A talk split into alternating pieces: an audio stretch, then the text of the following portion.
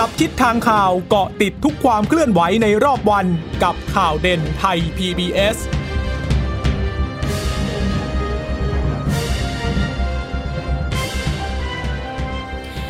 สวัสดีค่ะ สวัสดีค่ะ สวัสดีคุณผู้ฟังนะคะ ต้อนรับสู่ข่าวเด่นไทย PBS ค่ะ เราพบกันเป็นประจำทุกวันจันทร์ถึงศุกร์บ่ายๆแบบนี้นะคะ อัปเดตข้อมูลข่าวสารที่เกิดขึ้นในรอบวัน กับดิฉันจีราชาตาเอี่ยมรัศมีกับคุณพึ่งนภาคล่องพยาบาลนะคะ ก่อนที่เราจะส่งต่อประเด็นไปยังข่าวข้ามมิติใหม่ทั่วไทยกันค่ะ ค่ะ คุณผู้ฟังสามารถรับฟังเราได้นะคะ ผ่านทางเว็บไซต์ thaipbsradio.com หรือว่าจะฟังผ่านทางแอปพลิเคชันนะคะ Thai PBS Podcast ค่ะ ก็ติดตามฟังกันได้ทุกวันนะคะวันนี้ค่ะ วันนี้มีการถแถลงข่าวจากทางสบคนะคะเอ่อในสัปดาห์นี้ก็เริ่มมีการปรับเปลี่ยนแล้วนะคะ คุณผู้ฟังค่ะคุณเจรชาตาค่ะเอ่อปกติเนี่ยคุณหมอก็จะแถลงทุกวันนะคะจากสบค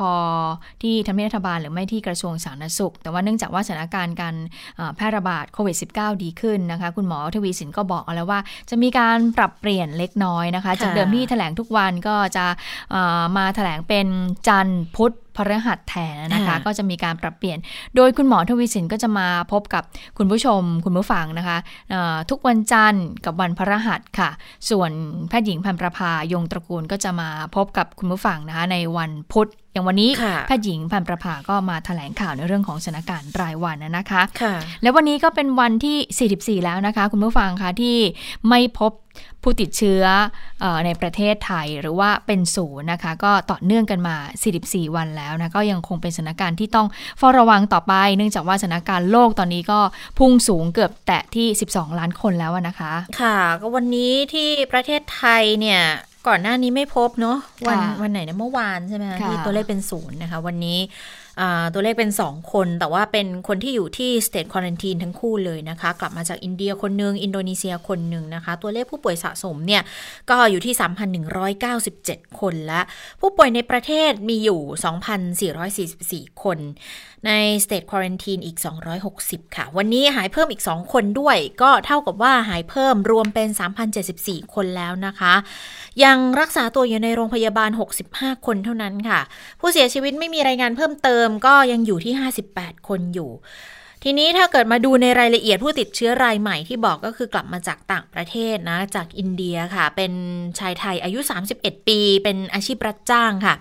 State Quarantine ที่กรุงเทพนี่แหละ ลับมาวันที่ 23 มิถุนายน คือก่อนหน้านี้คนที่เดินทางมาไฟล์เดียวกันเนี่ยติดเชื้อไปแล้ว 6 คนนะคะสองคนเป็นเพื่อนร่วมงานของผู้ติดเชื้อรายนี้ด้วย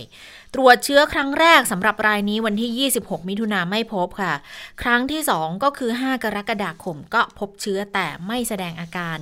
คนที่ 2 คนนี้เป็นนักเผยแพร่ศาสนาค่ะ กลับมาจากอินโดนีเซียอายุ 39 ปีผู้ชายเหมือนกันนะคะ ถึงไทยวันที่ 24 มิถุนา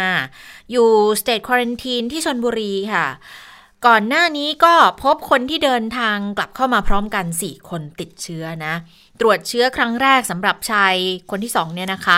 เมื่อวันที่ 29 มิถุนายน ตอนนั้นก็ไม่พบเชื้อเหมือนกัน ครั้งที่ 2 5 กรกฎาคม เช่นเดียวกัน ก็พบเชื้อแต่ว่า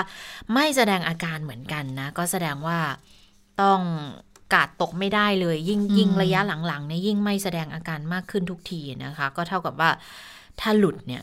มันก็มีความเสี่ยงเกิดขึ้น ดังนั้นสิ่งที่เราทำได้ก็คือต้องป้องกันตัวเองค่ะ แล้วมันเป็นการแสดงความรับผิดชอบต่อสังคมในรูปแบบหนึ่งด้วยนะค่ะคะคุณหมอก็ย้ำนะคะ เรื่องของหน้ากากผ้าหน้ากากอนามัยก็เป็นสิ่ง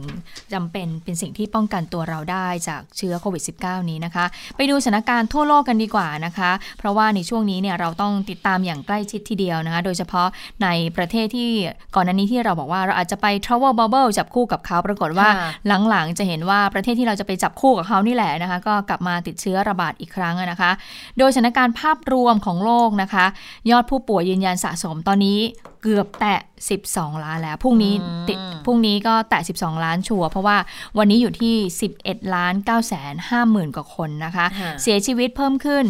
5,900 กว่าคน รวมเสียชีวิตแล้วนะคะ 546,622 คนค่ะ ประเทศที่พบผู้ป่วยสะสมมากที่สุดนะคะ ก็ยังคงเป็นสหรัฐอเมริกาอยู่นะคะ อยู่ที่ 3 ล้าน ผู้ป่วยสะสมอยู่ที่สหรัฐอเมริกา 3 ล้านกว่าคนนะคะสหรัฐก็มีผู้เสียชีวิตแล้ว 1 3 0 0 0 0 กว่าคนสหรัฐสูงสุดใช่ไหมคะเมื่อสักครู่นี้รองลงมาก็คือบราซิล แล้วก็รองลงมาก็คืออินเดียนะคะอันดับ 2 อันดับ 3ไล่ตามมาตามลำดับนะคะ ส่วนฝั่งเอเชียเขาบอกว่าอินเดียเนี่ยมีผู้ป่วยยืนยันสะสมเสียชีวิตมากที่สุด รองลงมาก็คือปากีสถาน บังคลาเทศ อินโดนีเซีย ฟิลิปปินส์ สิงคโปร์ ญี่ปุ่น ผู้ป่วยรายใหม่ส่วนใหญ่นี่ก็น่าเป็นห่วงนะคะของในต่างประเทศก็บอกว่าระบาดจากสถานบันเทิง ขณะที่ประเทศไทยอยู่ในอันดับที่ 99 ค่ะอะอันนี้ก็เลยเป็นมีความกังวล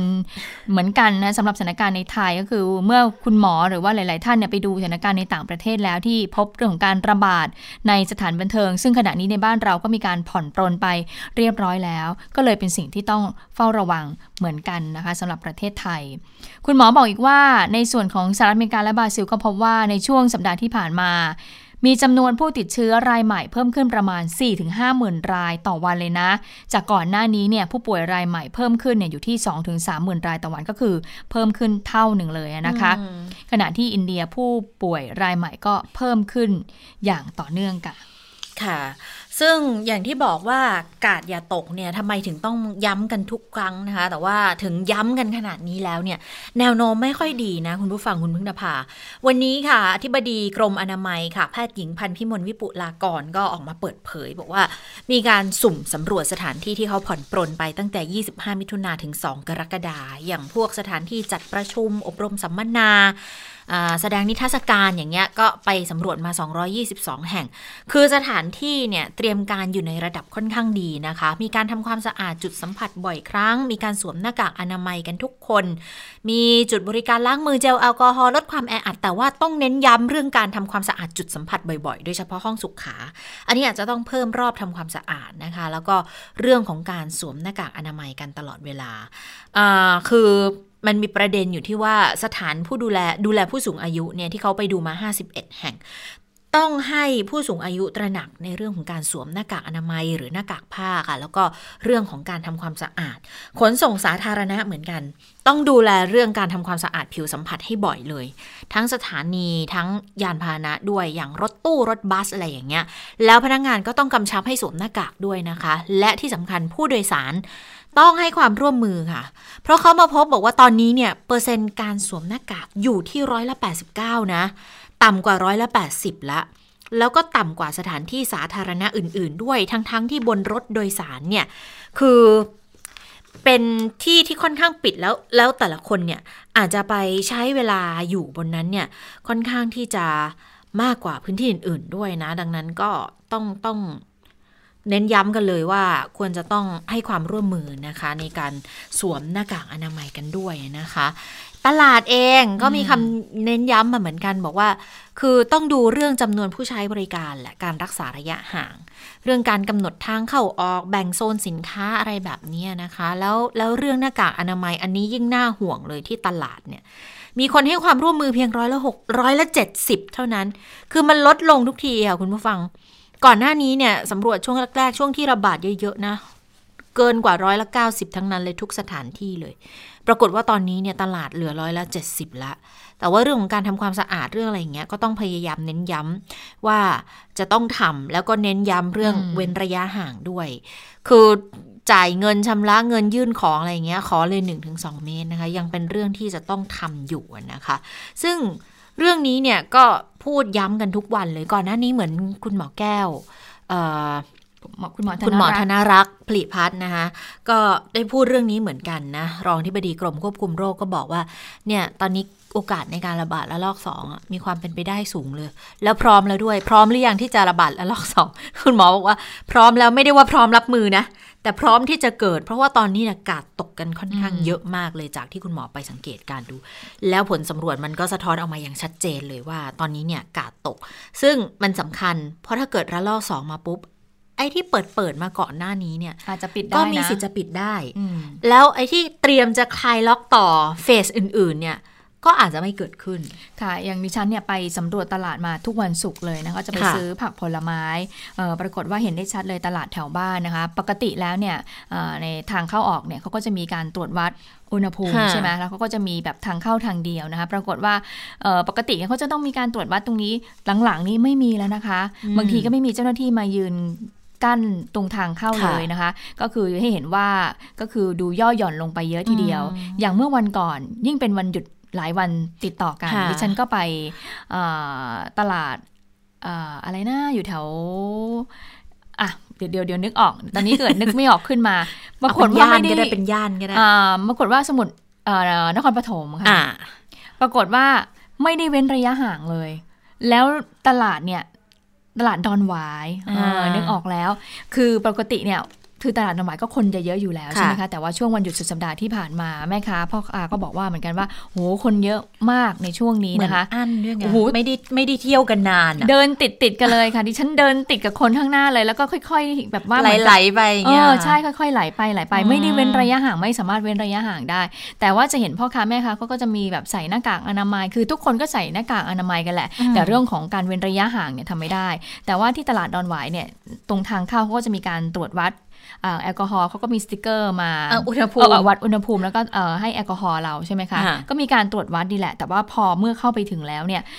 คือมันไม่สามารถที่จะเว้นระยะห่างเลยนะคะ มันก็มีความเสี่ยงเหมือนกัน และดิฉันก็ลืมตัวเหมือนกัน พอไปซื้อของปรากฏว่าเขาก็บอกว่าอาชิมดูไหมก็ลืมไปเนาะจับไปหยิบชิมปุ๊บพอนึกได้อ้าว ตอนนี้เราอยู่ในช่วงของโควิด -19 นี่ที่เราจะต้องมีการแบบว่าเว้นระยะห่างแล้วเราก็ไม่ควรที่จะเอามือของเราไปสัมผัสกับอาหารหรือว่าสิ่งเหล่านี้ เพราะเราไม่รู้ว่าคือก่อนหน้านี้เนี่ยยังไงบ้างโอ้เห็นได้ชัดเลยอย่างอย่างดิฉันตัวฉันก็ยอมรับว่าเอ้ยพนึกขึ้นได้อ้าว เราเอามือเราเนี่ยไปสัมผัสแล้วนะคะ ก็ต้องมารีบเอาเจลแอลกอฮอล์ล้างมือเป็นการเร่งด่วนทีเดียวนะคะ ก็เห็นได้ชัดเลยค่ะกับการย่อหย่อนของของคนของคนไทยนะคะ ต้องบอกว่าอย่างนี้เพราะว่าเอออาจจะดูเหมือนว่าไม่พบผู้ติดเชื้อมานาน 44 วันก็เลยไม่ได้ปฏิบัติตามมาตรการที่กระทรวงสาธารณสุขนั้นได้ออกมาบอกไว้นะคะ เมื่อเปิดประเทศเมื่อไหร่มีต่างชาติเข้ามานั่นแหละสถานการณ์น่าเป็นห่วงนะคะ คุณจิชตาคะ ใช่ค่ะ เพราะว่าตอนนี้เนี่ยก็เปิดเมืองแบบ ยังยังเปิดกันในประเทศอยู่นะ ดูสถานการณ์แล้วมันก็เปิดอย่างปลอดภัย เปิดกิจการอย่างปลอดภัยนะคะ ก็ต้องพิจารณาจากปัจจัยต่างๆ หลายประเด็นด้วยกันนะ อันนี้คุณหมออนุพงศ์สุจริยากูลนะคะผู้ทางผู้ทรงคุณวุฒิของกรมควบคุมโรคเนี่ยก็พูดถึงเรื่องนี้อยู่เหมือนกันบอกว่า สถานการณ์ผู้ป่วยรายใหม่ในประเทศรายจังหวัดตอนนี้เนี่ยก็ไม่มี แล้วแล้วก็อาจจะต้องมาดูกันแล้วว่า เราจะต้องเปิดกิจการเพิ่มเติมเนี่ย จุดที่มันมีความเสี่ยงต่อการแพร่โรค ก็ต้องพิจารณาที่มีความเสี่ยงต่ำก่อน ไม่ว่าจะเป็นเรื่องของการรวมตัวคนชุมชนเนี่ยมากน้อยแค่ไหน ระยะเวลาสัมผัส ระยะเวลาใช้บริการเกินหรือไม่เกิน 2 ชั่วโมง แล้วสถานที่เนี่ยถ่ายเทอากาศสะดวกมากน้อยแค่ไหนมาตรการควบคุมป้องกันโรคสิ่งแวดล้อมทำความสะอาดเป็นยังไงบ้างนะคะ คือถ้าเกิดว่าอะไรที่ยังไม่เปิดเนี่ยก็ต้องรออีกนะ คือตอนแรกเราก็นึกว่า5เฟสเนี่ยครบหมดแล้วนะ ปรากฏ ไม่ใช่มันยังมีในรายละเอียดอยู่ อีกเล็กๆ น้อยๆ เนี่ยที่ยังมีอยู่นะคะ คุณหมอก็บอกว่ายังมีเฟส6เฟส7ที่รอคลายล็อกอยู่อีกนะ ซึ่งถ้าเกิดเฟสก่อนหน้านี้ถ้าอย่างเฟส5ถ้าเกิดทำไม่ดี มันก็มีสิทธิ์ที่จะไปกระทบกับเฟส6เฟส7หรือว่ากระทั่ง Travel Bubble ต่อไปด้วยนะคะ ไปฟังเสียงของคุณหมอกันค่ะ พอมาถึงเฟสที่ 5 เนี่ย เราก็ยังไม่ได้เปิดทุกอย่างนะครับ อะไรบ้างที่เรายังไม่เปิดเนี่ยก็คงต้องไปในเฟสที่5เอ้เฟสที่ 6 เฟสที่ 7 นะครับ แต่ว่าจะเมื่อไหร่แค่นั้นเองนะครับ เป็นต้นว่าที่เรายังไม่เปิดชัดเจนนะหลายท่านคงจำได้ว่าสิ่งที่เราไม่ได้เปิดอย่างเช่นว่า ไล่มาตั้งแต่เรื่องของสสนามชนโค สนามชนไก่ สนามกัดปลาอันนี้ยังไม่เปิดนะครับ อันนี้แน่นอนนะแล้วก็ สิ่งที่เป็นสนามเด็กเล่นลักษณะที่เป็นบ้านลมบ้านปอบ้านปอนนะครับ ที่เด็กสามารถที่จะมาชุมนุมกันมากมาย อันนี้ก็ยังไม่ได้เปิดนะครับ เพราะฉะนั้นก็ต้องบอกว่าสิ่งที่ยังไม่เปิดก็คืออะไร การส่งเสริมการท่องเที่ยว โดยที่เชิญชวนต่างชาติเข้ามา อันนี้ก็ยังไม่ยังไม่ได้เปิดนะเป็นเรื่องเป็นราว ยกเว้นว่าเป็นเรื่องของ 11 กลุ่ม 11 กลุ่มคนที่ทั้งคนไทยคนสัญชาติคนสัญชาติอื่นนะครับ เช่นตั้งแต่เป็นนักลงทุนนักธุรกิจนะครับ พวกที่มารักษาพยาบาลในประเทศไทยด้วยเรื่องของโรคประจำตัวนะครับ อันนี้เนี่ยนะครับก็อาจจะมีการผ่อนผันไปเมื่อหนึ่งกรกฎานะครับ แต่แน่นอนสิ่งที่เรียกว่า Tower Bubble เนี่ยนะครับขณะนี้ยังไม่เคาะนะครับยังไม่เคาะ เพราะฉะนั้นานก็อาจจะได้ยินว่าอาจจะมีเฟสที่ 6 ตามมานะครับ ซึ่งก็เป็นเรื่องที่เราก็พยายามที่จะทำให้เกิดสมดุลให้ได้ระหว่างสุขภาพ เศรษฐกิจสังคมนะครับ พี่น้องประชาชนก็สามารถที่มีปากท้องอิ่ม แล้วก็มีรายได้อพอสมควรนะครับ สามารถทำรายได้จากการประกอบอาชีพนะก็อันนี้ก็เป็นเรื่องที่ออยากให้พวกเราตระหนักนะครับว่า การเปิดประเทศหรือเปิดเมืองเนี่ยเราคำนึงถึงเรื่องความปลอดภัยนะครับค่ะจะสังเกตได้ว่าเฟสที่ 6 ที่7เนี่ยจะเป็นลักษณะเป็นกิจกรรมมากกว่านะคะ สนามชนโค สนามชนไก่ สนามกัดปลา สนามเด็กเล่นแบบบ้านลม บ้านบอลแต่ว่าไม่ได้นะว่าเหล่านี้เนี่ยเป็นสถานที่รวมตัวของคนจำนวนมาก แล้วก็ค่อนข้างแออัดด้วยนะคะ ที่เขายังไม่ยอมให้เปิดก็น่าจะเป็นอันนี้ประการหนึ่งด้วยแหละกับอพอมันเป็นลักษณะของอ คล้าย ๆ กับการพนันนั่นแหละกินสนามที่มีอาจจะมีการติดป้ายนวมกันนิดนึงอะไรอย่างเงี้ย ดังนั้นเวลาเข้าไปดูเข้าไปเชียร์เนี่ย ก็อาจจะเป็นพื้นที่จำกัดไหมดังนั้นมันก็มีความเสี่ยงที่จะทำให้เกิดการระบาดของโรคได้ค่ะ ส่วนมวย ฟุตบอลนะคะก็เป็นการแข่งขันแบบภายในแบบว่าไม่ให้มีผู้ชมเข้าไปเชียร์ข้างในนะ เป็นลักษณะของการถ่ายทอดมากกว่าอะก็คงจะต้องเป็นกิจการกิจกรรมที่รอการผ่อนปรนในระยะต่อไป ถ้าหากว่าระยะ 5 เราทำได้ดีนะคะ ทีนี้มาถึงเรื่องช่วงสุดสัปดาห์ที่ผ่านมา ปรากฏว่ามีภาพภาพหนึ่งค่ะก็มีทั้งรองนายกรัฐมนตรีอนุทินชาญวิรกูลนะคะ ก็อยู่ในฐานะรัฐมนตรีว่าการกระทรวงสาธารณสุขด้วยนะคะ แล้วก็รวมถึงแพทย์หญิงพันประภายงตระกูลผู้ช่วยโฆษกสบคก็เกิดขึ้นเนี่ยในวันชาติสหรัฐอเมริกา ปรากฏว่าไปถ่ายรูป ปรากฏว่าทั้งสองท่านเนี่ยก็คือจากกระทรวงสาธารณสุขใช่ไหมแต่ว่าท่านไม่ใส่หน้ากากอนามัยก็เลยทำให้มีประเด็นขึ้นมาว่าอ้าวนี่บอกกับประชาชนทุกวันบอกว่ากาดอย่าตกให้ต้องระมัดระวังทุกวัน แล้วก็เหมือนกับว่าไปร่วมงานของวันชาติสหรัฐด้วยแล้วเหมือนกับว่าสหรัฐก็แบบว่าพบผู้ป่วยสะสมสูงนะคะ ก็เลยมีความกังวลกันในเรื่องนี้ ปรากฏว่าวันนี้เนี่ยในการประชุมครมนักข่าวพอเจอท่านรองอนุทินเนี่ยก็เลยสอบถามทันทีนะคะรวมไปฟังเสียงในเรื่องนี้รวมถึงประเด็นที่ตอนนี้เนี่ยก็บอกว่ามีคนไทยในอังกฤษเนี่ยรอที่จะเดินทางกลับมามากทีเดียว ซึ่งคนไทยกลุ่มนี้ที่จะรอเดินทางกลับมาเนี่ยเป็นกลุ่มคนที่ป่วยเป็นมะเร็ง ป่วยเป็นป่วยทางด้านจิตต่างๆนะคะ แล้วก็กลับประเทศไม่ได้เพราะว่าต้องรอเที่ยวบิน เพราะว่าเดือนหนึ่งเนี่ยมีเที่ยวบินเพียงแค่ 2 รอบเท่านั้น ไปฟังเสียงของคุณอนุทินในประเด็นเหล่านี้กันค่ะ ท่านรองคะตอนนี้มันคือดราม่าเรื่องที่บอกว่าจะลงพวกกับทางข่าวบอกทางทางทุสารัฐไม่ใส่หน้ากากนะคะเป็นเยอะมีดราม่าท่านรองคะเรื่องอังกฤษตอนนี้ที่คนไทยในอังกฤษอะร้องขออยากกลับอยากกลับประเทศไทยอะค่ะแล้วก็บอกว่าถ้าไม่มียาแล้วบางคนป่วยเป็นโรคซึมเศร้าเป็นอะไรเงี้ยจะฆ่าตัวตายอะไรเงี้ยเขาเขาทางประธานทูตเขาจะเป็นคนพิจารณาพิจารณา แล้วก็ทุกคนก็จะมี เขาจะมีเกณฑ์การพิจารณาแล้วว่าจะเล่นให้ใครหรืออะไรยังไงแต่เขาบอกว่าตอนนี้มันเที่ยวเดือนหนึ่งมันสองเที่ยวเนี่ยมันไม่เพียงพอแล้วก็มันมีคนป่วยมีอะไรอย่างเงี้ย ตรงนี้ต้องหาเรื่องกัน ค่ะก็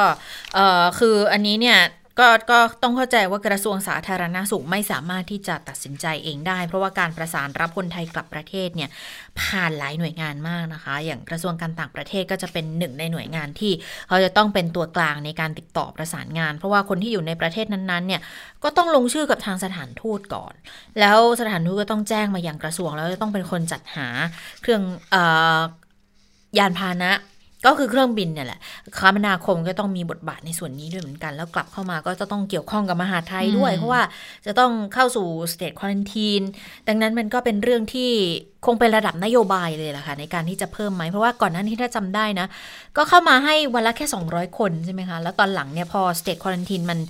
มีพื้นที่มากยิ่งขึ้นแล้วเนี่ยเขาก็เพิ่มเป็น 400 คน แล้วก็เหมือนจะจะจะเพิ่มเป็น 600 หรือยังไงเนี่ยอันนี้ดิฉันไม่แน่ใจแต่ที่แน่ๆตอนนี้ 400 500 มาแน่ ๆ แล้วนะคะ แต่ว่า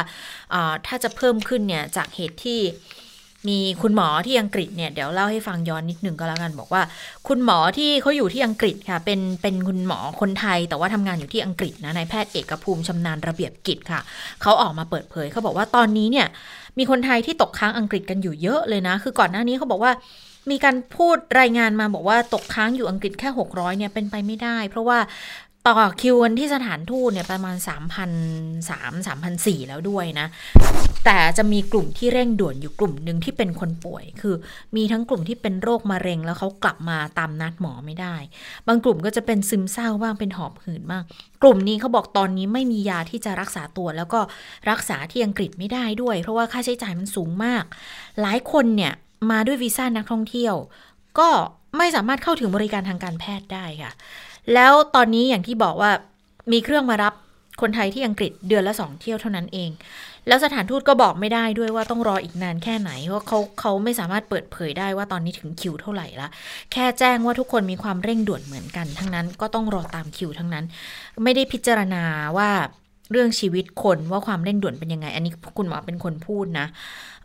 ทีนี้เขาบอกว่าก็เศร้ามากว่าคนไทยกลับบ้านไม่ได้ บางคนเนี่ยซึมเศร้าแล้วก็ คุยด้วยกันทุกเช้าร้องไห้ทุกวัน บางคนเป็นหอบหืดถึงขั้น หอบหืดถึงขั้นที่ว่าคุยได้นิดนึงก็ต้องหยุดละเพราะว่าเหนื่อยมากยาไม่มี คนไข้มะเร็งขัดนั้นมาห้าเดือนก็ไม่รู้จะทำยังไง อังกฤษอะเขาไม่ได้ปิดน่านฟ้า ไม่ได้กีดกันเรากลับบ้าน แต่ว่าไทยเนี่ยปิดกลับไปไม่ได้ แล้วจัดแค่สองเที่ยวบินต่อเดือนค่ะแล้วทุกประเทศก็ต้องวนๆกันไปอยู่อย่างเงี้ยนะคะมันก็ก็เลยตั้งคำถามกลับไปเหมือนกันว่า แล้วยังไงอะ่ะเพราะว่าบางคนเนี่ย ถึงขั้นที่บอกว่าประเมินว่ามีโอกาสฆ่าตัวตายไม่ต่ำกว่าร้อยละห้าสิบเลยนะ เพราะว่าอาการรุนแรงมากขึ้นเขาต้องรับการรักษาที่ประเทศไทยอย่างเร่งด่วนด้วยนะคะ แล้วบอกว่าระบบการรักษาจิตเวชที่อังกฤษเนี่ยเขาต้องประเมินผลต่อเนื่องเขาจะไม่จ่ายยาให้กับคนที่ถือวีซ่านักท่องเที่ยวด้วย ดังนั้นก็ถือว่าเป็นกลุ่มที่มีความเสี่ยงอย่างมากเลย นะคะค่ะอันนี้ก็ก็เลยเป็นเป็นประเด็นที่มีการมาสอบถามกับทางสบค กับทางกระทรวงสาธารณสุขเหมือนกันว่า จะช่วยเหลือดูแลเขายังไง เอาเขากลับมาประเทศไทยได้เร็วมากน้อยแค่ไหน แต่ดิฉันเชื่อว่าลักษณะแบบนี้คงไม่ได้มีแค่คนไทยที่ตกค้างอยู่ที่อังกฤษประเทศเดียวนะมีหลายที่ มีหลายที่ที่เขาก็คงมีลักษณะเดียวกันนี้ อันนี้ก็น่าที่จะต้องพิจารณาแล้วแหละว่า ควรจะต้องเปิดอืมเพิ่มไหมเพราะว่าตอนนี้เอ่อไหนๆก็ ยังไม่สได้เต t ควอลันทีนอ่าก็อาจจะมีพื้นที่เพิ่มมากขึ้นแล้วหรือเปล่านะคะ ก็เป็นเป็นข้อสังเกตไปก็แล้วกันนค่ะ ตอนนี้เอ่อคนที่กลับมาแล้วก็ต้องอยู่ใน state quarantine เนี่ย ก่อนหน้านี้ก็มีตัวเลขออกมาแล้ว 5 0,000กว่าคนค่ะแล้วก็กลับบ้านได้แล้ว 4 0,000กว่าคนนะคะ1 0,000กว่าคนก็ก็คืออยู่ใน state quarantine ที่รัฐจัดให้ก็กระจายอยู่ในต่างจังหวัดด้วยอะไรด้วยนะคะ ทีนี้ก็คงจะต้องรีบดำเนินการแล้วแหละเพราะว่าเขาบอกว่าคนไทยกลุ่มนี้เนี่ยเขาเรียกว่าเป็นกลุ่มเปราะบางด้วยนะเป็นกลุ่มที่มีมีความจำโรเป็นคประจำตัวเร่งด่วนด้วยนะคะเอ่อต่างๆ เหล่านี้เนี่ยก็ถือว่าเป็นเรื่องที่จะต้องรีบดำเนินการเหมือนกันใช่ทีนี้เรื่องของประเด็นที่คนไทยที่อยู่ในต่างประเทศแล้วก็มีความประสงค์อยากจะกลับมาแล้วเนี่ยนะคะมันก็มีประเด็นความกังวลใจเหมือนกัน กับกรณีที่ทางพบทบทางสาราจาเดินทางเยือนไทยในวันพรุ่งนี้แล้วนะคะ คุณจิตชตาคุณผู้ฟังคะเดินทางมาไทยในวันพรุ่งนี้9ถึง10 กรกฎาคมก็มาเดินทางมาในนามของแขกรัฐบาล ก็ยังคงมีความกังวลใจในเรื่องนี้อยู่เพราะว่าสหรัฐเนี่ยเป็นประเทศเมื่อสักครู่ที่เราบอกไปก็คือว่าพบผู้ติดเชื้อสูงทีเดียวนะคะ ทีนี้ก็เลยเป็นกังวลว่าแล้วคณะของกลุ่ม พบทบสหรัฐที่เข้ามาเนี่ยจะมีการคัดกรองในเรื่องของโรคเป็นไปตาม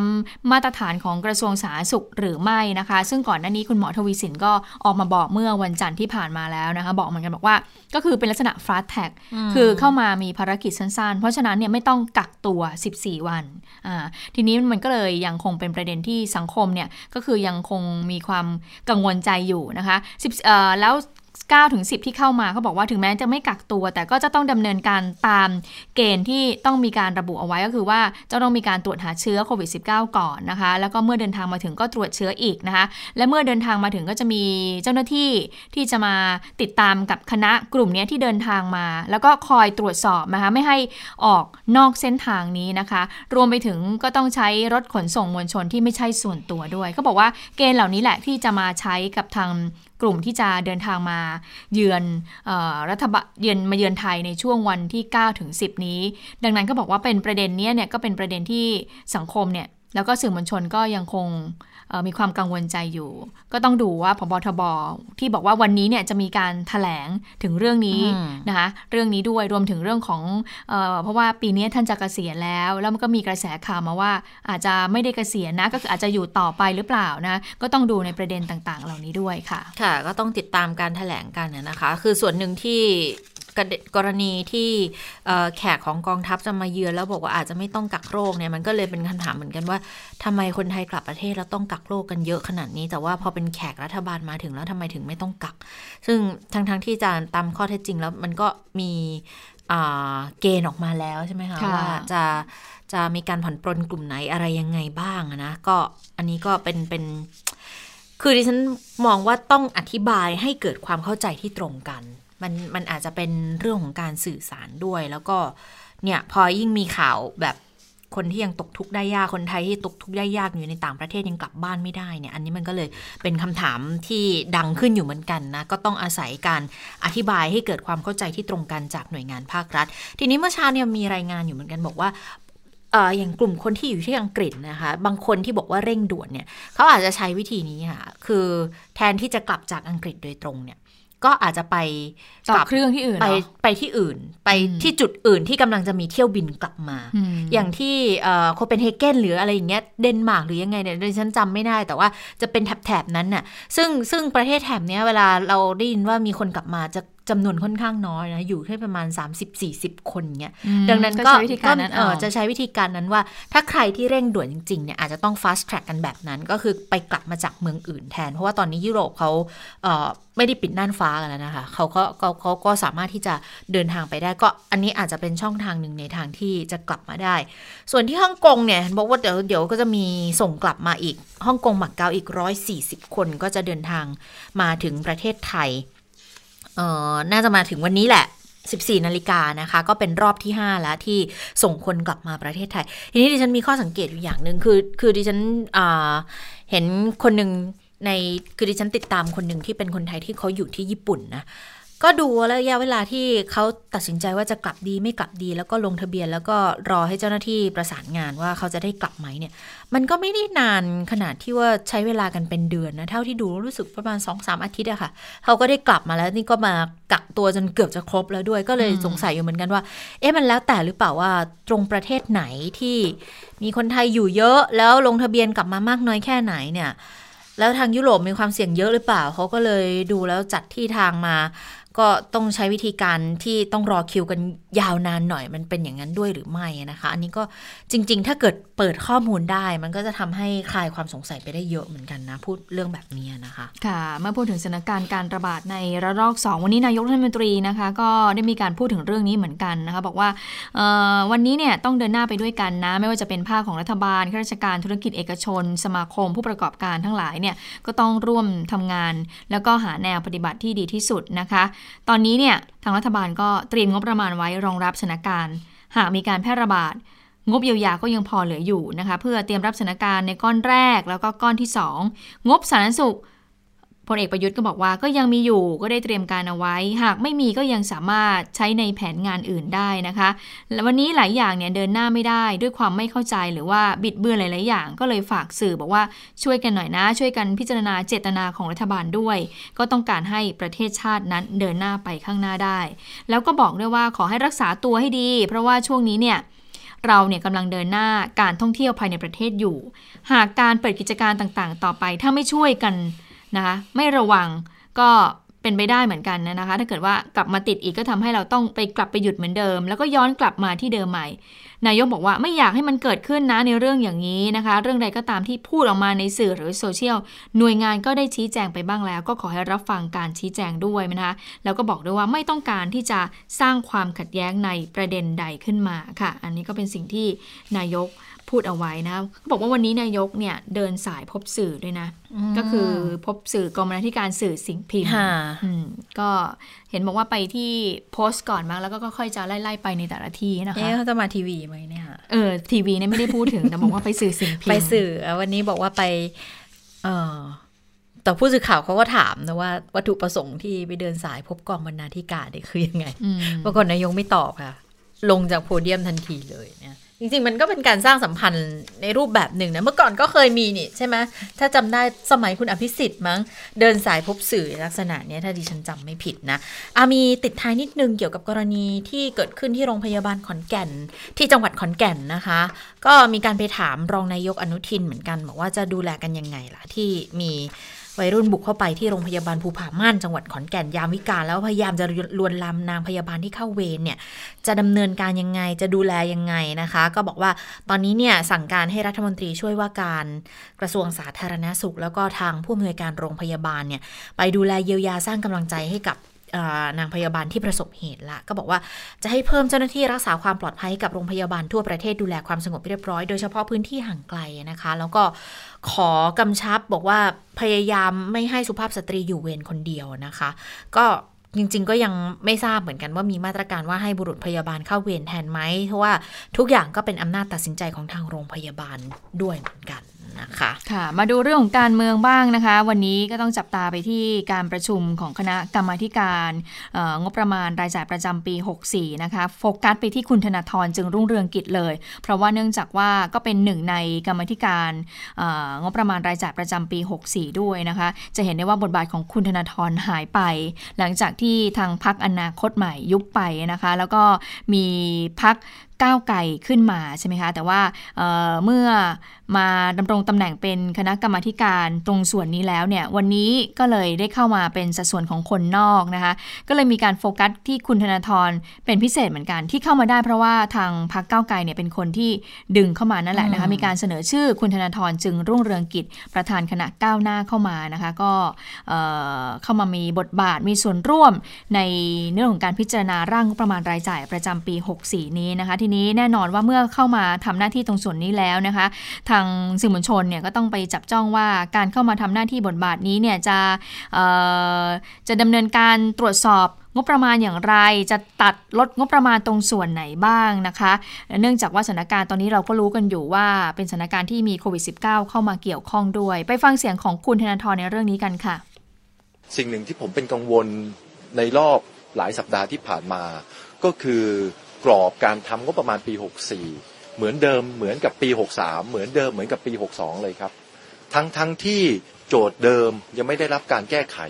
ไม่ว่าจะเป็นความเหลื่อมล้ำทางรายได้ โจทย์เดิมยังไม่ได้รับการแก้ไข ไม่ว่าจะเป็นเรื่องเศรษฐกิจที่ถดถอยขีดความสามารถในการแข่งขันของประเทศ ที่ดูแล้วมีแนวโน้มน้อยลงนะครับมีมีปัญหาใหม่เข้ามาด้วย นั่นก็คือปัญหาโคโรนาไวรัส แต่เรากลับไม่ใช้โอกาสนี้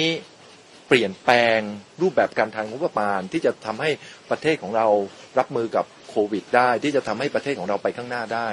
ดังนั้นดูตรงนี้แล้วมีแต่ความกังวลนะครับค่ะคุณเอนทอนก็ดูแล้วมีแต่ความกังวล บอกว่าการจัดสรรงบประมาณปี 64 เนี่ยยังเป็นการจัดสรรงบแบบเดิมๆอยู่เลยนะคะ ไม่ได้เป็นการทำงบประมาณในภาวะวิกฤต โจทย์เดิมจริง ๆ แล้วโจทย์เดิมเรื่องของความเหลื่อมล้ำการเพิ่มขีดความสามารถในการแข่งขันเนี่ยก็ยังไม่ได้ถูกแก้ไขเลย แล้วก็มาเจอเรื่องของสถานการณ์โควิด -19 อีกนะคะ ดังนั้นส่วนตัวก็เลยมีความกังวลในเรื่องนี้อย่างมากนะคะ ซึ่งคุณธนาธรก็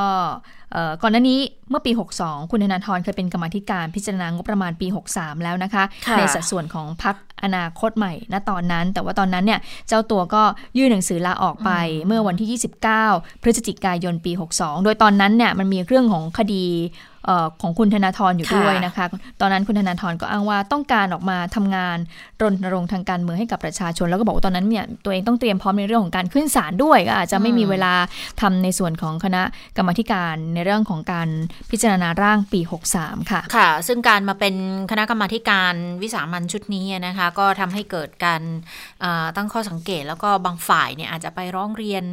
อาจจะไปสอบ พักเก้าไกลเองด้วยนะคะบอกว่าผิดหลักการอะไรหรือเปล่านะคะ ก็คนนี้เลยค่ะ คุณปารีนาไกรคุปสสราชบุรี พลังประชารัฐนะคะบอกว่ายื่นหนังสือถึงประธานสภา ผ่านทางเลขานุกการประธานสภาผู้แทนราษฎร ขอให้ตั้งกรรมการสอบจริยธรรมพักเก้าไกล กรณีที่เสนอชื่อคุณธนาธรแกนนำคณะก้าวหน้า และอดีตหัวหน้าพรรคอนาคตใหม่เนี่ยมาเป็นคณะกรรมาการชุดนี้นะคะ เพราะว่าบอกว่าคุณธนาธรเนี่ยเป็นผู้ที่ถูกตัดสิทธิทางการเมือง แล้วก็เคยลาออกระหว่างการเป็นคณะกรรมาการพิจารณาพรบงบ 63 ด้วย แถมยังนำเอกสารที่เกี่ยวกับงบประมาณกระทรวงกลาโหมไปเสนอต่อสาธารณชน โดยอาจบิดเบือนข้อเท็จจริง อันนี้คุณปรินามองว่าขาดจรรยาบรรณและจริยธรรมในฐานะกมท ก็ขอให้มีการตั้งคณะพิจารณาและสอบจริยธรรมในกรณีดังกล่าวนะคะ แต่ว่าก็มีการถามเหมือนกันบอก อ่าแล้วแล้วกรณีที่มีการเสนอชื่อคุณวราเทพรัตนากรอดีตรัฐมนตรีช่วยคลัง คนที่เป็นจำเลยในคดีทุจริตโครงการออกสลากเลขท้าย 2 ตัว 3 ตัวมาด้วยล่ะ คุณปรินาก็เลยบอกว่า ก็ถ้าเกิดใครเห็นไม่สมควรไม่เหมาะสม ก็ร้องต่อประธานสภาได้เหมือนกันนะคะ แต่ว่าส่วนตัวเนี่ย คุณปรินามองว่าคุณวราเทพไม่ได้ทำผิดจรรยาบรรณแน่นอนเรื่องนี้ก็เลยมีคนไปสอบถามกับคุณธนาธรค่ะว่าอะแล้วจะยังไงเนี่ยอืมมีเตรียมมีคนร้องให้สอบจริยธรรมเนี่ย นะคะ ทางคุณธนาธรก็เลยบอกว่าเเรื่องตรวจสอบก็ให้เป็นเรื่องของคนที่ไม่พอใจไปดำเนินการกันเองก็แล้วกัน ก็ยืนยันว่าการทำงานของของทางพัก แล้วก็ของส่วนตัวของคุณธนาธรแล้วก็คณะก้าวหน้าเนี่ยไม่ได้ผิดกฎหมายนะคะ เพราะว่าการที่ถูกตัดสิทธิ์เนี่ยเฉพาะสิทธิ์เลือกตั้ง และการเป็นสมาชิกพรรคการเมือง แต่สิทธิ์ในฐานะพลเมืองที่ออกความคิดเห็นและวิพากษ์วิจารณ์เนี่ยไม่ได้ถูกตัดไปด้วยนะ ค่ะ แล้วก็เลยมีผู้สื่อข่าวถามตอบว่า แล้วจะอยู่ในตำแหน่งกมทงบ จนเสร็จสิ้นกระบวนการพิจารณาร่างกฎหมายเลยไหมอืมคราวนี้คุณธนาธรบอกว่า ครับ คิดว่าจะเป็นอย่างนั้นนะคะ ก็อาจจะย้อนไปถึงตอนที่ลาออกจากกรณีนู้นนะแต่ว่าตอนนี้ก็ไม่ต้องเอ๊ะยังมีคดีอะไรค้างอยู่อีกไหมไม่แน่ใจปลอมแปลงเอกสารหรือยังไงอะรู้สึกหมีรือผู้จบไปหรือยัง น่าจะเนี่ยมคือเยอะอะหลายคดีดิฉันจำไม่ได้จริงๆนะคุณผู้ฟังคือ คือด้วยความที่หลายคนหลายคดีอะนะคะ แล้วความเคลื่อนไหวช่วงนี้ก็มีหลายเรื่องด้วยนะคะ แล้วก็อาจจะไปเทความสำคัญกันที่เรื่องของการดูแลควบคุมโควิด เรื่องของการแก้ปัญหาเศรษฐกิจกันซะเยอะ พอมาถึงในเรื่องการเมืองเนี่ย ตอนนี้มันเริ่มจะร้อนๆขึ้นมาแต่ว่าบางทีรายละเอียดมันก็จำไม่ได้เหมือนกันนค่ะพอพูดถึงเรื่องการเมืองก็คือเออตอนนี้เนี่ยหลายฝ่ายก็พุ่งเป้าไปที่การเลือกตั้งท้องถิ่นเนาะอ่าว่าว่าจะมีการจัด เลือกตั้งท้องถิ่นเมื่อไหร่นะคะ อย่างคณะก้าวหน้าเองเนี่ยตอนนี้ก็ดูเหมือนว่าความเคลื่อนไหวเนี่ยก็จะโฟกัสไปที่เรื่องของการเลือกตั้งท้องถิ่นอืมอย่างวันนี้คุณปิยบุตรแสงกนกกุล ซึ่งเป็นก่อนหน้านี้ก็เป็นอดีตเลขาธิการพักอนาคตใหม่นะคะเออตอนนี้ก็เป็นเอ่อเขาเรียกว่าเขาเรียกว่าอะไรนะเป็นเอ่อ ผู้ที่มีบทบาทสำคัญค่ะของคณะก้าวหน้านะคะวันนี้ก็ลงพื้นที่ไปจังหวัดลำปางค่ะ ก็ไปพูดให้กับประชาชนฟังในเรื่องของความสำคัญของการเลือกตั้งท้องถิ่นเหมือนกัน ปรากฏว่าวันนี้เอ่อเมื่อสักครู่นี้นะคะคุณธนาธรไม่ได้ถูกถามในเรื่องของการเข้ามาดำรงตำแหน่งเป็นคณะกรรมาธิการวิสามันงบอย่างเดียวเท่านั้น ก็ถูกถามในเรื่องของบทบาทแล้วก็เอ่อของพักคณะก้าวหน้าที่จะลงที่จะส่งผู้สมัครเลือกตั้งลงท้องถิ่นด้วยนะคะ ซึ่งเรื่องนี้คุณธนาธรก็บอกว่าก็การเมืองระดับชาติเนี่ยสสเนี่ยต้องสังกัดพรรคการเมือง แต่ถ้าว่าเป็นของเลือกตั้งท้องถิ่นเนี่ยก็เป็นการที่กลุ่มคนเนี่ยที่ให้ความสำคัญในเรื่องนี้ก็เลยอยากจะลงพื้นที่เพื่อที่จะไปสร้างความเข้าใจ แล้วก็ให้ประชาชนนั้นเห็นความสำคัญนะเพื่อที่จะขับเคลื่อนต่อไป ไปฟังเสียงของคุณธนาธรในประเด็นเรื่องของการเลือกตั้งท้องถิ่นค่ะเอานี้เอาให้ชัดการเมืองระดับชาติ สสจำเป็นต้องสังกัดพรรคการเมือง แต่ผู้ลงสมัครนายก หรือว่าสมาชิก ขององค์กรสมาชิกสภาขององค์กรปกครองส่วนท้องถิ่น ไม่ต้องสังกัดพรรคการเมือง พวกเราคณะก้าวหน้าจึงชักชวน คนที่มีเป้าประสงค์อยากจะเปลี่ยนแปลงทางการเมืองมาช่วยกันทำงาน ไม่ต้องรอให้คนอื่นทำงาน นี่เป็นโอกาสที่ดีที่สุด ที่ท่านไม่จำเป็นจะต้องเป็นลูกหลานของนักการเมือง เป็นคนมีนามสกุลใหญ่โต เป็นคนมีชื่อเสียงเงินทอง เอาคนธรรมดานี่แหละครับ มาเปลี่ยนแปลงการเมืองด้วยกันนะครับในนามของคณะก้าวหน้าที่ไม่ใช่เป็นพรรคการเมือง นี่คือโอกาสที่ดีที่สุดนะครับ เราไม่ได้มีการเมืองเลือกตั้งท้องถิ่นนะครับ มาแล้วมากกว่า 7 ปี บางแห่งถึง 10 ปีด้วยกัน ถ้าจะพูดถึงการเปลี่ยนแปลงประเทศไทย ไม่ต้องรอให้เลือกตั้งระดับชาติอีกครั้ง เปลี่ยนแปลงประเทศไทย เริ่มได้ที่บ้านเกิดของตัวเอง เริ่มได้ที่การเลือกตั้งท้องถิ่นที่จะมาถึง ค่ะก็อย่างที่บอกนะคะคุณปิยบุตรแล้วก็กรรมการบริหารคณะก้าวหน้าก็ลงพื้นที่ไปยังจังหวัดลำปางนะคะ อย่างคุณเยาวลักษณ์ก็บอกว่าในส่วนของการเลือกตั้งท้องถิ่นที่คณะก้าวหน้าเนี่ยก็ตั้งใจที่จะเดินหน้าต่อไป โดยจะทำในยึดหลัก 2 ข้อก็คือว่าไม่ซื้อสิทธิ์ขายเสียง แล้วก็ไม่ใช้อิทธิพลกลุ่มการเมืองเดิม ในการรณรงค์เลือกตั้งท้องถิ่นนะคะ โดยก็บอกว่านโยบายหลักๆ ที่สำคัญของคณะก้าวหน้า ก็ได้เคยวางเอาไว้แล้วนะะตั้งแต่สมัยเป็นพักอนาคตใหม่ก็เรื่องรื่องของการขนส่งสาธารณะ การจัดการขยะสิ่งแวดล้อม การกระตุ้นเศรษฐกิจชุมชนเป็นต้นค่ะะก็ต้องดูบทบาทของคณะก้าวหน้า กับการเลือกตั้งท้องถิ่นในครั้งนี้ต่อไปนะคะค่ะ เรื่องของการถกเถียงเกี่ยวกับคุณธนาธรเป็นกมทไม่เป็นกมทเนี่ยอันนี้ก็มีหลากหลายความคิดเห็นนะคะแต่ว่าถ้าในมุมมองคุณนิพิษอินทรสมบัติเนี่ยผู้ช่วยรัฐมนตรีประจำสำนักนายกรัฐมนตรี รองหัวหน้าคประชาธิปัตย์โพสต์ Facebook มาเลยบอกว่า ไม่ได้ประเทืองปัญญาเท่าเรื่องลิงขึ้นมะพร้าวนะเออคุณนิพิษเนี่ย ระบุเอาไว้บอกว่า ธนาธรกับลิงขึ้นมะพร้าว ผมเห็นคนไทยเถียงกันอยู่สองเรื่องหนึ่งธนาธรจึงรุ่งเรืองกิจเป็นกรรมาธิการงบประมาณได้หรือไม่ กับสองไทยใช้ลิงเก็บมะพร้าวได้หรือไม่อืมเรื่องแรกเนี่ย คุณนิพิษมองว่าไร้สาระไม่งอกงามทางปัญญาเรื่องนี้ปีที่แล้วก็เคยพูดแล้วว่าเขาเป็นได้ ส่วนเขาจะเป็นได้ดีมีความอดทนนั่งประชุมได้ตลอดไหม อันนั้นอีกเรื่องหนึ่งไร้สาระที่จะเถียงกัน แต่เรื่องลิงขึ้นมะพร้าวเนี่ยมันน่าเถียงกันมากกว่าค่ะ เพราะว่าอันนี้มันกระทบต่อการส่งออกมะพร้าวไปอังกฤษ แล้วอาจจะลุกลามไปยังตลาดยุโรปด้วย ถ้าเกิดไปขนาดนั้นเนี่ยมันกระทบเงินในกระเป๋าเกษตรกรชาวสวนมะพร้าวโดยตรงลำพังกล่าวหาว่าไทยใช้กระต่ายขูดมะพร้าวใช้กบแล้วดินสอใช้แพนด้าส่งอาหาร อันนี้เป็นอารมณ์ขันหลังกาแฟตอนบ่าย มันไม่ได้ทำให้การนำเข้ามะพร้าวเนี่ยอืมมันเอ่อการมันไม่ได้ทำให้การห้ามการนำเข้าเข้ามะพร้าวของไทยในอังกฤษ ในยุโรปถูกยกเลิกไปนักการเมืองของเราส่วนใหญ่พูดตลกโปกฮาโหนกระแสไปเรื่อย ๆ แต่ว่ายังไม่เห็นนักการเมืองคนไหนพูดเรื่องนี้เพื่อช่วยชาวสวนมะพร้าวอย่างจริงจัง อันนี้เป็นสิ่งที่มีการตั้งข้อสังเกตขึ้นมาด้วยนะคะ แต่ว่าถ้าเป็นทางฝั่งเอกชนเนี่ยอืมตอนนี้เขาเขาค่อนข้างจะเดือดร้อนกันทีเดียวนะคะ ค่ะ ฝั่งเอกชนก็คืออย่างบริษัทอัมพลฟู้ด processing อะนะคะก็บอกว่าค่ะกรณีนี้เนี่ยนะคะกรณีนี้เนี่ยหากไม่ได้รับการแก้ไขโดยเร็วเนี่ยแล้วก็ปล่อยให้สถานการณ์ยืดเยื้อเนี่ยมันก็อาจจะลามไปสู่การระงับ หรือว่าการแบนขายผลิตภัณฑ์มะพร้าว จากในเป็นวงกว้างในยุโรปได้ แล้วก็ประเทศอื่น ๆ อย่างสหรัฐออสเตรเลียได้นะคะ ก็เลยบอกว่าเอ่อต้องเร่งที่จะชี้แจงแล้วแหละนะคะ ขณะที่รองประธานสภาผู้ส่งสินค้าทางเรือแห่งประเทศไทย คุณวิสิต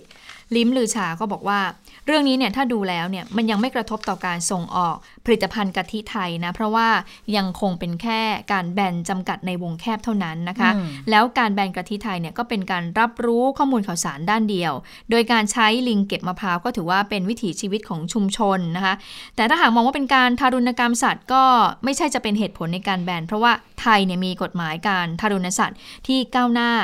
ไปในหลายมากกว่าในหลาย ๆ ประเทศแล้วนะคะ แต่ทีนี้ว่าหากจะถูกว่ามองเป็นกิจการทางการค้าหรือเปล่าเนี่ยคุณอืมวิสิตก็บอกว่ามันยังไม่เป็นนะ เพราะว่าอย่างที่บอกก็คือยังกำจังจำกัดอยู่ในค่ะวงแคบอยู่เท่านั้น แต่ว่ามันจะเป็นอุปสรรคทางการค้ามากกว่า ไปติดตามฟังเสียงของคุณวิสิตกันค่ะ ยังไม่ตรงขนาดนั้นนักเพราะว่าจริง ๆ แล้วผู้มั่นเอ่อนายกเขาเขาเป็น activist อยู่แล้วนะครับอ่าคราวนี้เนี่ยเอ่อ ถ้าจะเป็นเชิงกิจการการค้าเนี่ยหมายความว่าก็ต้องอตัวรัฐบาลเองใช้กระแสนี้ไปเปลี่ยนเป็นอ่าคำสั่งแบนโดยรัฐบาลอย่างนั้นนะจะเป็นการกิจการการค้าที่ชัดเจน แต่ว่าเบื้องต้นเนี่ยอันนี้มัน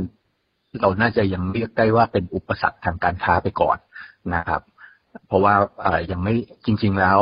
รัฐบาลก็ยังไม่ได้แบนเพียงแต่ว่า เป็นเอ่อเรื่องของกระแสที่เอ่อบางห้างเอ่อเอ่อรับกระแสไม่ไหว เลยเอาของออกจากเชลฟ์ก่อนอืมอืมนะคะทีนี้แต่ว่าแน่นอนส่งผลกระทบต่อเอ่อร้านอาหารไทยในอังกฤษเหมือนกันเนาะอืมซึ่งก็อาจจะมีการแบบเอ่อซื้อผลิตภัณฑ์ ล่วงหน้าเอาไว้อยู่แล้วนะคะเรื่องของผลิตภัณฑ์กะทิล่วงหน้าไว้อยู่แล้วเพราะฉะนั้นเนี่ยถ้าเกิดว่าเป็นประเด็นนี้ขึ้นมามันอาจจะมีการต่อต้านอะไรกันหรือเปล่านะค่ะก็เป็นเรื่องที่หน่วยงานของรัฐนั้นต้องรีบชี้แจง แล้วก็ดำเนินการเชิงรุกทีเดียวนะคะก่อนค่ะที่จะบานปลายไปมากกว่านี้คือความะกังวลน่าจะเป็นเรื่องของการบานปลายมากกว่า เพราะว่าตอนนี้มันก็ยังจำกัดอยู่เฉพาะในอังกฤษแล้วก็ไม่ได้ว่าอ่าซูเปอร์ทุกแห่งเอาลงนะ เฉพาะ กลุ่มที่เขาเขาทนแรงกดดันไม่ได้ เท่านั้นที่เอาลงนะคะ แล้วถ้าเกิดแต่ว่าคือที่ห่วงเพราะว่ากลัวว่าจะลุกลามไปยังทั่วอังกฤษและสหภาพยุโรปมากกว่า เพราะว่าถ้ามาดูมูลค่า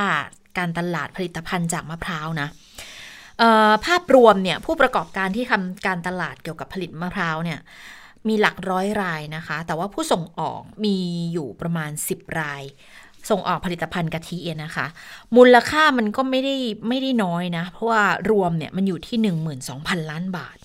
แล้วที่ผ่านมาก็มีอัตราเติบโตราวหนึ่งหลักด้วยนะคะ สินค้าที่ได้รับความนิยมในต่างประเทศก็จะมีน้ำมะพร้าวอ่อน อันนี้ตลาดจีนชอบ แต่ว่า 63เนี่ยคาดว่าไม่น่าจะเติบโต เพราะว่ามันมีผลกระทบอยู่หลายด้านด้วย แล้วอย่างล่าสุดเนี่ยมีแบรนด์ผลิตภัณฑ์มะพร้าวไทย มีโควิดอีกแล้วหนักสุดคือปีนี้รัฐไม่เปิดโควต้านำเข้ามะพร้าวเสรี FTA จากประเทศเพื่อนบ้านด้วย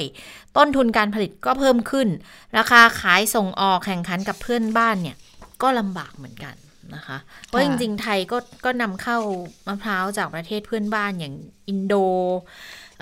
อย่างจากทางฝั่งกัมพูชาอะไรอย่างเงี้ยแล้วเอามาแปลรูปก็ก็เยอะเหมือนกันก็ไม่ได้น้อยนะคะ ค่ะ ไปประเด็นสั้นๆอาชญากรรมกันนะคะ วันนี้ก็ผู้เสียหายนะคะ ก็ได้เข้าแจ้งความกับทางปอทให้ดำเนินคดีบุคคลที่ถูกเรียกว่าจีจี้ ปีโป้นะคะซึ่งมีการไลฟ์ Facebook ขายทองในราคาถูก โดยบอกว่าอ้างช่วยคนซื้อไปทำกันไรนะคะแต่ว่าสุดท้ายเนี่ยไม่ตรงกับที่ได้มีการประกาศไว้ก็ทำให้มีความเสียหายนับ 10 ล้านบาททีเดียว วันนี้ผู้เสียหายก็เลยไปร้องกับปอทนะคะ ซึ่งผู้เสียหายก็เล่าให้ฟังเหมือนกันว่าก็ก็ดูแล้วเนี่ยคุณจีจี้ปีโป้เนี่ยก็ดูแล้วน่าเชื่อถือนะคะ ทีนี้ก็มีผู้สื่อข่าวถามกันว่าจริงๆเนี่ยราคาทองเนี่ยเป็นราคากลาง แล้วเขาก็ขายประกาศขายในราคาถูกแล้วทำไมคุณถึงเชื่อว่ามันจะเป็นเรื่องจริงที่เขาเอาราคาทองถูกๆเนี่ยมาขายคุณก็บอกว่ามันก็ดูแล้วเนี่ยมันดูแล้วมันมีบางอย่างที่มันน่าเชื่อถือได้ก็เลยทำให้ถูกหลอกไปไปฟังเสียงของผู้เสียหายรายนี้กันค่ะ ที่ที่แจ้งว่าทำไมถึงเเราถึงหลงเชื่อใช่ไหมคะว่าราคากางมันเป็นอย่างนี้ เพราะเขาจะบอกเสมอว่าการที่เขาขายของได้ในราคาถูก เขาไม่ต้องเสียค่าเหมือนเมเนจเมนต์ทุกอย่างค่าร้าน ค่าค่าเช่าร้านค่าโฆษณาค่าอะไรเขาจึงเอาส่วนตรงเนี้ยทั้งหมดมาทำเป็นเหมือนสินค้าให้กับโปรโมชั่นให้กับลูกค้าทุกท่านได้ซื้อในราคาถูกเพื่อที่จะเอาไปทำกำไรต่อค่ะ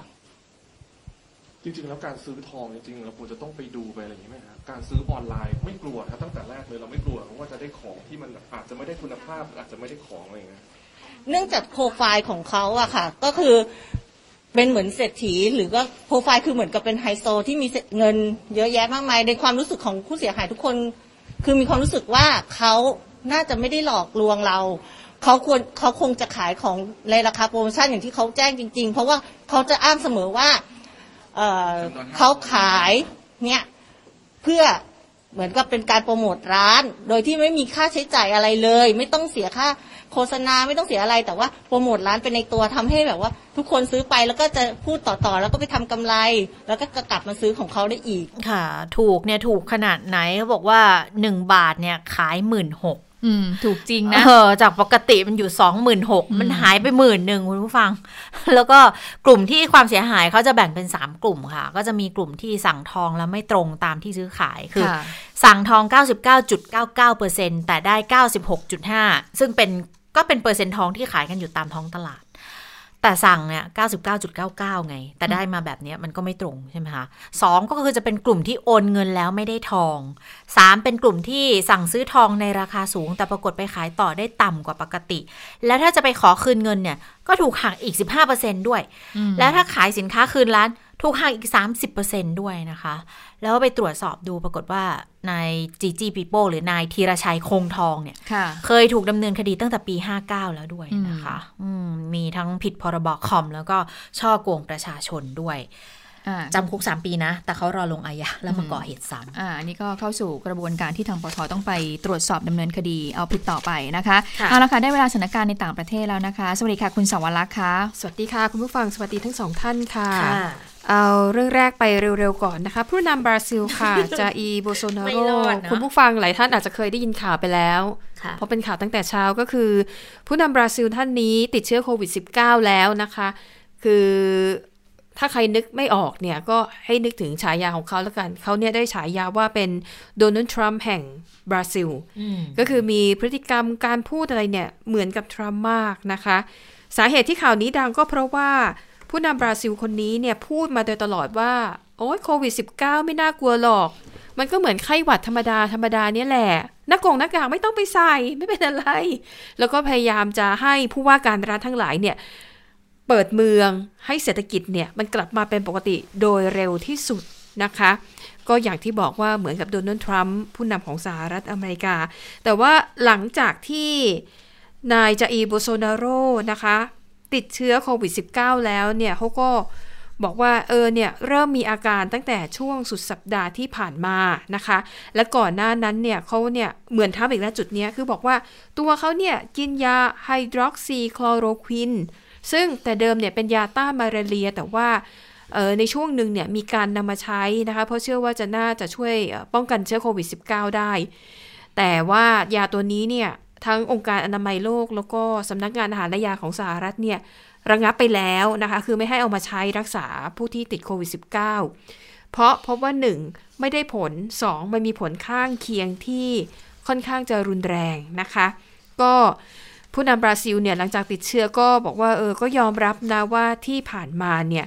เขาเมินเฉยตัวเรื่องนี้มากเกินไปนะคะ แล้วก็หลังจากการที่พบว่าผู้นำบราซิลติดเชื้อเนี่ยก็เลยต้องตรวจสอบนะคะว่าคนใกล้ชิดเนี่ย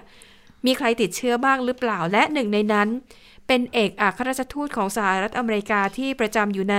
กรุงบราซิเลีย เพราะว่าเพิ่งจะไปเจอกันในงานเฉลิมฉลองวันชาติสหรัฐสีกรกฎาคมที่ผ่านมา ซึ่งแน่นอน ไม่มีการเป็นระยะห่าง ไม่มีการสวมหน้ากากอนามัย อุ้ยเหมือนบ้านเรา คุณคุณนะคะ อะส่วนที่นครเมลเบิร์นของออสเตรเลีย เมลเบิร์นนี่เป็นเมืองใหญ่อันดับสองของออสเตรเลียนะคะ เพิ่งจะกลับมาเปิดเมืองแบบเต็มรูปแบบสัปดาห์กว่าๆเท่านั้น แต่ว่าคืนนี้ค่ะ นครเมลเบิร์นจะต้องกลับไปอยู่ภายใต้มาตรการปิดเมืองแบบเข้มข้นอีกรอบ เนื่องจากว่าในช่วงสัปดาห์ที่ผ่านมาตัวเลขผู้ติดเชื้อรายใหม่เนี่ยเพิ่มขึ้นมากกว่าวันละเฉลี่ยวันละร้อยห้าสิบคนขึ้นไปนะคะ ก็เลยทำให้ทางการสั่งปิดเมืองเมลเบิร์นแล้วก็เรียกว่าอะไรพื้นที่ปริมณฑลอะเมืองโดยรอบ มีผลเที่ยงคืนวันนี้ตามเวลาท้องถิ่นเป็นต้นไป แล้วปิดนาน 6 สัปดาห์เลยนะคะมาตรการนี้ก็คือ 1. เก็บตัวอยู่แต่ในบ้านให้ออกนอกบ้านเท่าที่จำเป็นเท่านั้น ร้านอาหารและคาเฟ่เปิดทำการได้แต่ซื้อกลับบ้านเท่านั้นห้ามนั่งกินในร้าน บริการอื่นที่ถือว่าไม่จำเป็น เช่น ร้านเสริมสวยสถานบันเทิง เหล่านี้เนี่ยซึ่งเพิ่งเปิดทำการได้แค่หนึ่งสัปดาห์กว่าๆกลับไปปิดอีกแล้วนะคือปิดเลยนะคะไม่ให้เปิดอะอันนี้ก็เป็นสิ่งที่เกิดขึ้นในประเทศออสเตรเลีย ซึ่งจริง ๆ แล้วก็เป็นหนึ่งในประเทศที่รับมือกับการระบาดได้ค่อนข้างดีนะคะ แต่ว่าอันนี้ก็เจอเข้าไปแล้วที่ออสเตรเลียเนี่ยมีผู้ติดเชื้อ 8,886 คนเสียชีวิต 106 คน แล้วก็อีกข่าวหนึ่งอันนี้เป็นข้อมูลใหม่เกี่ยวกับโควิด -19 นะคะ ต้องยอมรับเลยนะว่าไอ้โรคนี้ เป็นโรคที่มีข้อมูลอะไรใหม่ ๆ ออกมาให้เราได้ประหลาดใจกันอยู่เรื่อยๆนะคะ ข้อมูลล่าสุดเนี่ยคือก่อนหน้านี้มีนักวิทยาศาสตร์มากกว่า 230 คนจากทั่วโลกนะคะ มากกว่า 30 ประเทศ เขารวมตัวกันนะคะ ลงชื่อในจดหมายเปิดผนึก แล้วก็ส่งถึงองค์การอนามัยโลก บอกว่า องค์การอนามัยโลกเนี่ยควรจะปรับเปลี่ยนคำแนะนำเรื่องการป้องกันเชื้อโควิด -19 ได้แล้ว เพราะมันมีหลักฐานนะคะว่าเชื้อโควิด -19 เนี่ยมันลอยอยู่ในอากาศได้นานเป็นชั่วโมง ซึ่งคำแนะนำขององค์การอนามัยโลกณปัจจุบันตอนนี้เลยนะ คือจะบอกว่าการติดเชื้อเนี่ยทำได้โดยผ่านละอองฝอยที่เกิดจากคนที่ติดเชื้อไอหรือจามออกมา แล้วละอองฝอยเนี่ยมันจะตกสู่พื้นอย่างรวดเร็ว เพราะว่ามันหนักกว่าอากาศ มันจะลอยอยู่ในอากาศไม่ได้ แล้วก็ดังนั้นนี่จึงเป็นที่มาของคำเตือนณปัจจุบันที่บอกว่า ให้เว้นระยะห่างอย่างน้อยหนึ่งเมตรเพราะถ้าไอละอองฝอยมันออกมันออกมาเนี่ย ถ้าอยู่ห่างโอกาสที่จะติดมันน้อยสองการล้างมือให้บ่อยที่สุดเนี่ย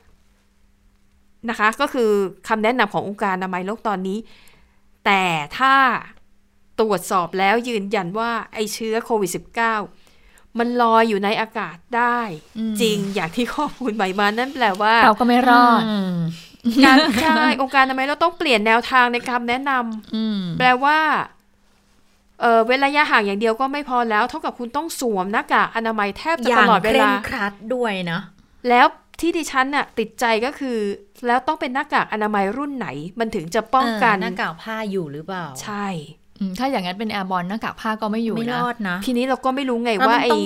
ขนาดขนาดอนุภาคเขาจะขนาดไหนก็ต้องปกตอนนี้เขาบอกว่าอยู่ที่เท่าไหร่นะคะ 0.5 ใช่ไหม0.5 ไมครอน เออ ซึ่งก็คือ0.5 ไมครอนเนี่ยหน้ากากผ้ายังพอเอาอยู่ ถ้าเกิดกรองหลาย ๆ ชั้น ถ้าคุณผู้ฟังไม่ออก 0.5 ไมครอนเท่าไหร่ เส้นผมมนุษย์เนี่ย50 ไมครอน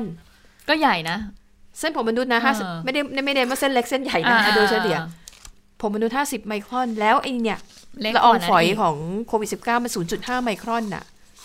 ร้อยเท่านะคะอะดังนั้นที่แนะนำได้คือ1สวมหน้ากากอนามัยเนี่ยจำเป็นแล้วแหละหน้ากากผ้าหรือว่าหน้ากากทางการแพทย์อะไรก็แล้วแต่เหอะก็ใส่ไว้ก่อนดีกว่าไม่สวมอะไรเลยสองหน่วยงานต่างๆ โรงเรียนสถาบันอาคารบ้านเรือนที่จำเป็นต้องมีคนอยู่ในสถานที่นั้นเยอะๆทำอะไรได้บ้างหนึ่งเปิดหน้าต่างได้ไหมพยายามทำให้อากาศเนี่ยมันโปร่ง โล่งถ่ายเทได้สุดที่สุด แต่ถ้าเป็นพื้นที่ปิด ดูนะว่าระบบระบายอากาศที่มีอยู่มีประสิทธิภาพไหมนะคะ ถ้ามันไม่ดีหรือไม่สะอาดอาจจะต้องอัปเดตมันใหม่ ต้องแบบว่าเสริมให้มันมีประสิทธิภาพมากขึ้น แล้วทีนี้ไอ้เครื่องฟอกอากาศอาจจะกลับมาขายดีอีกรอบ เพราะเขาบอกว่า ถ้าอยู่ในบ้านพื้นที่ขนาดพอเหมาะ เครื่องฟอกอากาศอาจจะช่วยได้ นี่ก็ต้องรอติดตามดูนะคะว่าองค์การอนามัยโลกเนี่ยเขาจะประเมินในหลักฐานใหม่นี้เสร็จเมื่อไหร่ แล้วคำแนะนำฉบับใหม่จะเป็นอย่างไรค่ะ น่าสนใจทีเดียวนะคะ ทั้งหมดก็คือข่าวเด่นไทย PBS วันนี้เราทั้ง 3 คนลาไปก่อนสวัสดีค่ะ สวัสดีค่ะ สวัสดีค่ะ